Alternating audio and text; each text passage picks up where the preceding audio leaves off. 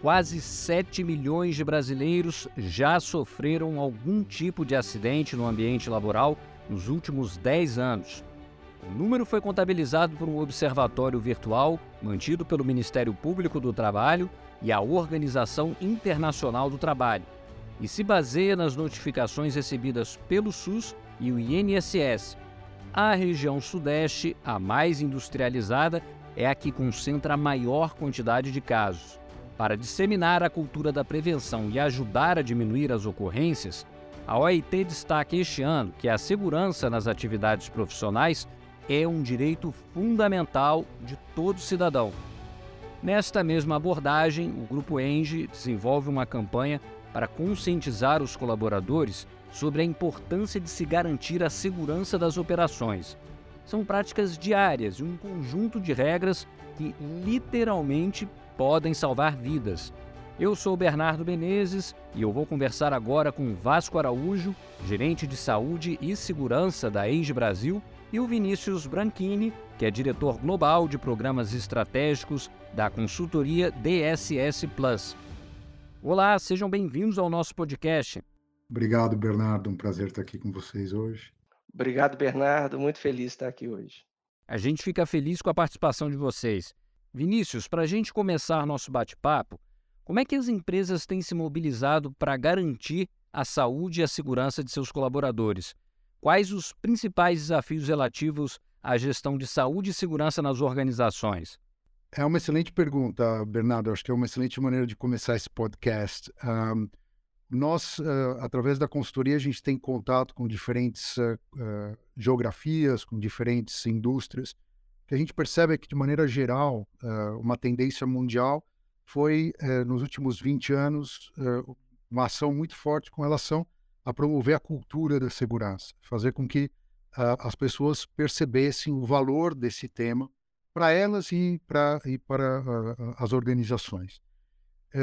O que a gente percebe também é que esse, esse esforço todo trouxe resultados muito interessantes. Então, a gente sabe que hoje houve uma uh, diminuição uh, importante na quantidade de acidentes que, que vem ocorrendo. Essa diminuição, uh, obviamente, tem vários benefícios para as pessoas e, e para as organizações. Como desafio, né, o que a gente percebe é o seguinte: é que as organizações, cada uma delas, está num diferente nível de maturidade. Então, a gente tem níveis de maturidade que vão desde aquelas organizações que simplesmente cumprem com as exigências legais, com o objetivo de operar, simplesmente manter a porta aberta, e organizações que se deram conta que atuar de maneira segura permite, inclusive, uma maior eficiência operacional, resultados financeiros associados a isso. Então, o, os desafios é, estão muito associados à questão da maturidade cultural que as organizações têm. Algumas organizações estão ainda naquela fase, naquele nível né, cultural, de maturidade cultural, onde elas simplesmente cumprem exigências. Ao passo que as outras organizações que já eh, se deram conta que a segurança tem benefícios, além do bem-estar das pessoas, além de, de, promover a vida, né, tem benefícios também relacionados a uma maior uh, produtividade, excelência operacional, essas organizações, obviamente, têm outros desafios, que seria manter esse nível de uh, uh, cultura esse nível uh, de performance. Né? Então, é, é, uma organização que está muito no comecinho, que ainda basicamente faz aquilo que a, que a legislação pede e se contenta com isso, o desafio para essa organização é estabelecer critérios mais desafiadores, é começar a fazer com que as pessoas da organização, e quando eu falo pessoas da, da organização, pessoas da organização, eu falo de funcionários, eu falo de colaboradores diretos, indiretos, pessoas que são afetadas pelas operações que essa organização é responsável, que se dedica, é fazer com que essas pessoas comecem a demonstrar um certo valor pela segurança. Até o ponto que elas passem, obviamente, a promover esse valor né, é, entre elas e comecem a atuar de uma maneira é, no nível de interdependência, fazendo com que essa cultura seja parte de como a organização opera, independentemente de haver um órgão regulador ou haver alguém por trás exigindo esse nível de performance da, da organização. Vasco, pensar numa cultura da segurança parece mesmo um passo além. No caso do grupo Enge, existem cinco comportamentos que todo colaborador precisa ter. Você pode explicar quais são eles? Sim, é, até tá trazendo um pouco o que o, o Vinícius trouxe para a gente, o ano passado a gente fez um, uma avaliação global da cultura e segurança da Enge. Né? Tivemos resultados diversos, resultados com, com uma cultura mais proativa, independente, interdependente e outros um pouco mais reativas. E a Enge entendeu, entendeu que dentro desse processo a gente tinha que trazer todos para o mesmo nível, que é o programa global que a gente está fazendo, desenvolvendo em todo o mundo, que é o End One Safety. E o End One Safety, ele traz cinco comportamentos muito importantes para todos os colaboradores, sejam eles os top management, os, os líderes, quanto média gerência, quanto supervisores, quanto, quanto o time de saúde e segurança também, que a gente faz parte do todo, e quanto aos nossos colaboradores em campo. Então, esses cinco comportamentos são os pilares do programa de Nenhuma Vida em Risco. Então, eles falam, eles trazem as nossas regras que salvam vidas, as regras que salvam vidas, fazem, então, a base de todo o programa do Nenhuma Vida em Risco, elas foram é, é, planejadas há bastante tempo. Depois, até trazer um pouco a história dela mais para frente mas traz as regras salvam vidas, trazem a parada de atividade, que aí eu paro a atividade caso esteja em, risco, né? Caso não esteja seguro o suficiente, eu paro aquela atividade. Traz a questão da análise de risco de último minuto. Então, eu analiso logo antes de iniciar a atividade quais os riscos que eu não cobri naquela análise de risco mais completa. Todas as ferramentas estão disponíveis, os, o processo é conhecido por todos, tem alguma interferência de outras áreas Traz também a questão de reporte de eventos e incidentes, muito importante para a gente poder planejar o futuro, para a gente poder ter dados, para a gente prever ações e vigilância compartilhada. Eu sou responsável pela minha saúde e segurança, assim como a saúde e segurança dos meus colegas. Então, esses são os nossos cinco pilares que a gente tem trabalhado com, em todo o grupo mundialmente. Vinícius, para a construção de uma cultura de segurança, além de protocolos bem estruturados, é preciso aguçar a percepção ao risco nos trabalhadores. Como isso deve ocorrer? Então, esse, esse é um grande desafio especificamente para a indústria uh, de, de, de, energia, para as indústrias em geral que têm uma força de trabalho distribuída, não é? Porque o que, que acontece? Não é? A gente pode ter lá um, um procedimento, pode ter um standard, é? que ele esteja lá muito bem feito, muito bem definido, não é? mas é, a decisão no final de seguir as recomendações daquela maneira de fazer atividade, ela cabe ao trabalhador que muitas vezes está ali atuando sem a oportunidade de discutir essas decisões com a supervisão, não é? Porque eles estão lá de maneira remota, de maneira longe da onde a supervisão está. Então, para a indústria de power utilities em, em particular, onde essa essa realidade operacional, que é a realidade da força de trabalho distribuída, é muito importante que a decisão, que, a, que, a, que o, cada trabalhador tenha o conhecimento dos riscos, ele ou ela conheça muito bem né, a, qual a consequência das ações que, que toma né, naquele, no dia a dia, ela opte né, por fazer aquilo de maneira segura. Isso não sendo possível, que ela entenda a consequência não é, de mudar um, um processo, um procedimento, e que opte por discutir aquilo com alguém que tenha competência técnica, não só a competência uh, da, da, experiência do dia a dia, dos anos de experiência que essa pessoa tem, mas a competência técnica que possa ajudá-lo ou ajudá-la a validar aquela decisão como sendo assim uma decisão ainda segura. E Vasco, como a Inge chegou a estas nove regras básicas que salvam vidas? É, é uma história interessante a ter. 2013 foi quando a gente teve o primeiro lançamento das regras que salvam vidas. A gente fez um estudo global de todos os acidentes graves e fatais que haviam ocorrido em todas as suas atividades mundialmente. E identificaram essas nove regras que, se tivessem sido cumpridas, teriam evitado a grande maioria desses acidentes. Globalmente, foram nove regras definidas. Aqui no Brasil, a gente tem empresas que definiram dez, que definiram onze, essas nove estão dentro do, do pacote, mas as, a décima e a décima primeira, muitas vezes foram acidentes fatais ocorridos aqui. Então elas também entraram dentro dessa lista. Mas o conceito é o mesmo. Respeitando a regra que salva a vida, a gente salva vidas. A gente pode, não vai ter uns acidentes fatais e graves. Importante mencionar também que o desrespeito a essas regras a gente tem que tratar como exigência, a gente tem que fazer cumprir. Primeiro, conhecendo, é importante, a própria pesquisa da DSS Plus trouxe para a gente que parte da nossa mão de obra não conhecia profundamente as regras, então por isso que essa campanha global também veio para reforçar essas regras. E a gente tem um trabalho também de não só conhecer, como exigir o cumprimento. Então, estando no campo, a gente tem que colocar dentro dos nossos procedimentos, colocar dentro das nossas análises de risco, fazer com que todos os colaboradores conheçam e também exigir o seu cumprimento. Então, o, o início das regras não é um início feliz, né? Porque a gente veio de uma análise de fatalidades, acidentes graves, mas hoje elas fazem parte da nossa cultura, fazem parte dos nossos processos e também da exigência do respeito delas. Isso também é parte de uma gestão do conhecimento dentro de uma organização, né, Vasco?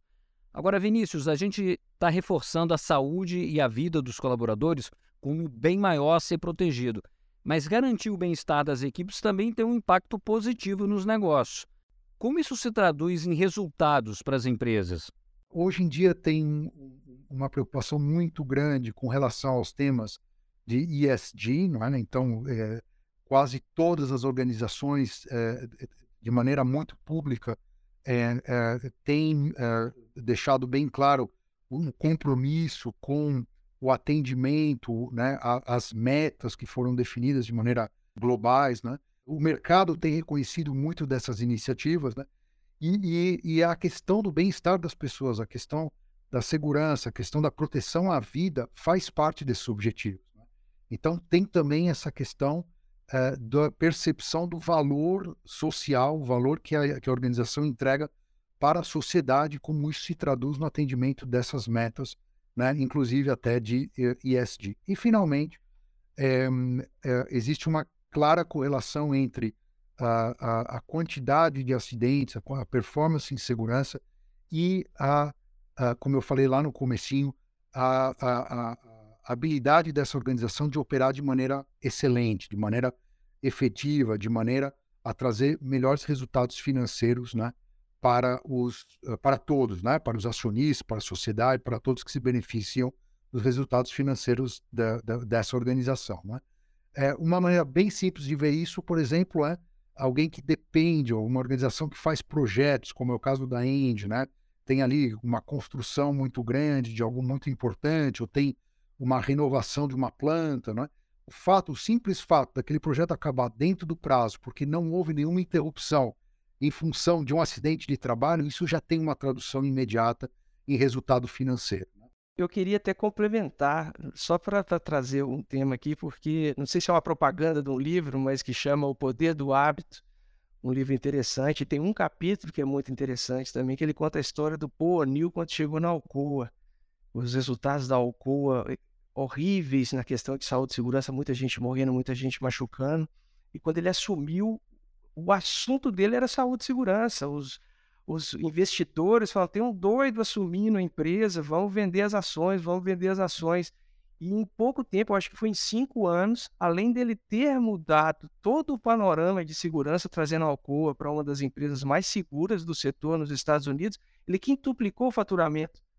Então, trazendo a segurança nas pessoas tendo uma felicidade de trabalhar, porque sabiam que iam retornar para casa bem, colocando a responsabilidade na alta liderança. Então, quando acontecia um acidente, ele trazia toda a alta liderança para o campo, falando assim: esse acidente, nós temos responsabilidade nele.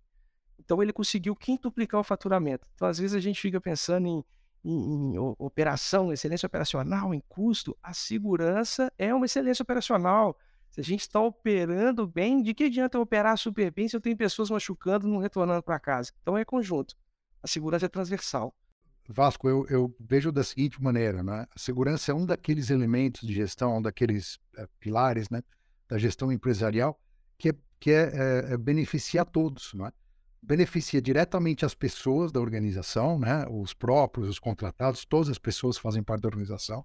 Beneficia aos acionistas, lá, né? Aos, aos shareholders, porque, é, obviamente, eles não querem ter aquele custo da não segurança né? na, na operação beneficia os clientes, não é? Porque da mesma maneira não há uma interrupção de, do, da disponibilidade da a, disponibilidade da rede, da disponibilidade da, da do, dos serviços, né? Ou dos produtos que aquela organização uh, provê, não é? A família dessas pessoas, a sociedade em geral, quer dizer, existe aos sindicatos, não é? Todas aquelas pessoas que se preocupam, né? Com a performance da organização, todas elas veem isso como um elemento que é positivo, não é? se não for muito positivo, é pelo menos neutro, né? Mas ninguém vê aquilo como algo negativo, algo que quanto mais seguro formos, isso me atrapalha. Não atrapalha ninguém. Mas Vasco, para que as medidas de segurança sejam efetivas, qual deve ser a postura das lideranças? É a mudança, a cultura parte da liderança, né? Então, o engajamento, o compromisso de todos é importante, mas ainda mais quando vem da liderança, porque a liderança é o exemplo. Né? Então, ela não cumprindo aquelas regras, ela não tomando aquilo como um valor para ela, qual que é o valor que vai ter para o pessoal do campo, né? para o operador, para o contratado? Então, é o, é o topo. Então, a liderança ela tem que criar esse valor de segurança, uma abertura para transparência, para os reportes, porque se eu recebo uma informação ruim e trato aquela informação ruim com, de uma forma agressiva, uma, eu não vou receber mais. E vou ter aquele sentimento de que está tudo bem, mas na verdade não está. Então, sendo um valor, abrindo para transparência, sendo um exemplo e reconhecer comportamentos é, é, virtuosos, né? comportamentos positivos. Porque nem só de, de sanção a gente vive, o reconhecimento é muito importante. Então, para a gente ter uma cultura alinhada e, e, e descendo todos os níveis da empresa, a exigência é importante, mas reconhecer o que é bem feito tem um papel essencial. Então, se o líder não está comprometido com todos esses pontos que a gente trouxe aqui, não adianta. Não vai ser só a área de saúde e segurança, indo no campo, dando treinamento, é, parando atividades que, que vai fazer acontecer. Então, a liderança, graças a Deus aqui na Índia, eu posso dizer que eu tenho líderes muito bons, engajados e comprometidos e, e só complementando, né? Eu acho que é, a gente vê também a maneira como a liderança comunica os valores, as prioridades, não é? Então, se a segurança é comunicada pela liderança como um valor, né? e valor é aquilo que não, não muda, prioridade muda, né? Hoje a minha prioridade é um, participar desse podcast, não é? Agora, nesse período de tempo, é participar de, uh, uh, de, daqui a meia hora minha prioridade vai ser alguma outra coisa dentro da minha atividade profissional, né? mas o valor, o meu valor, né, de salvar vidas, de ajudar as organizações a, a sempre estarem mais preparadas para proteger as pessoas, esse valor não vai mudar nunca. É isso que me faz acordar toda manhã. Então, a liderança, quando comunica esse valor, a, a, a força de trabalho, né, ela também atua de maneira a esclarecer aquilo que é inegociável, né? aquilo que a gente vai fazer sim ou sim. Né? E a gente percebe uma coisa interessante, né, desde a consultoria. Vem muitas organizações, a gente percebe uma coisa interessante. Quando há uma mudança de comportamento da liderança, onde essa liderança ainda não conseguiu comunicar esse valor à organização, quando ela começa a conseguir, quando ela passa a comunicar esse valor de maneira efetiva, a gente vê que as pessoas automaticamente começam a sintonizar, lembra que eu falei da frequência, sintonia, sintonizam né, e atuam de maneira segura. Né? E o que a gente percebe é que quando isso deixa de acontecer por qualquer motivo que seja, né, ou porque houve uma mudança da liderança, uma mudança, uma aquisição da organização e a nova, o novo dono tem uma outra maneira de pensar, a gente vê que rapidamente a organização sintoniza naquilo que é importante para o chefe, para o líder, né? O que, que eu tenho que fazer para essa pessoa me dar uma avaliação boa, né? Então a gente rapidamente sintoniza, né? É mais ou menos assim a mesma coisa que acontece quando muda o técnico de futebol no time, né? A gente vê que os jogadores vêm fazendo alguma coisa de uma determinada maneira, muda o técnico, agora está ganhando o jogo, né? Um atrás do outro. Por que será, né? Porque é aquilo que o, que o líder ele comunicou como valor, como é, aquilo que é indiscutível, inegociável. As pessoas se é, sintonizam aquela frequência e passam a atuar é, de maneira a, a, mostrar que aquilo também é importante para elas. Né? Então é fundamental. É uma frase que a gente usa assim: ou começa por cima ou a gente nem começa.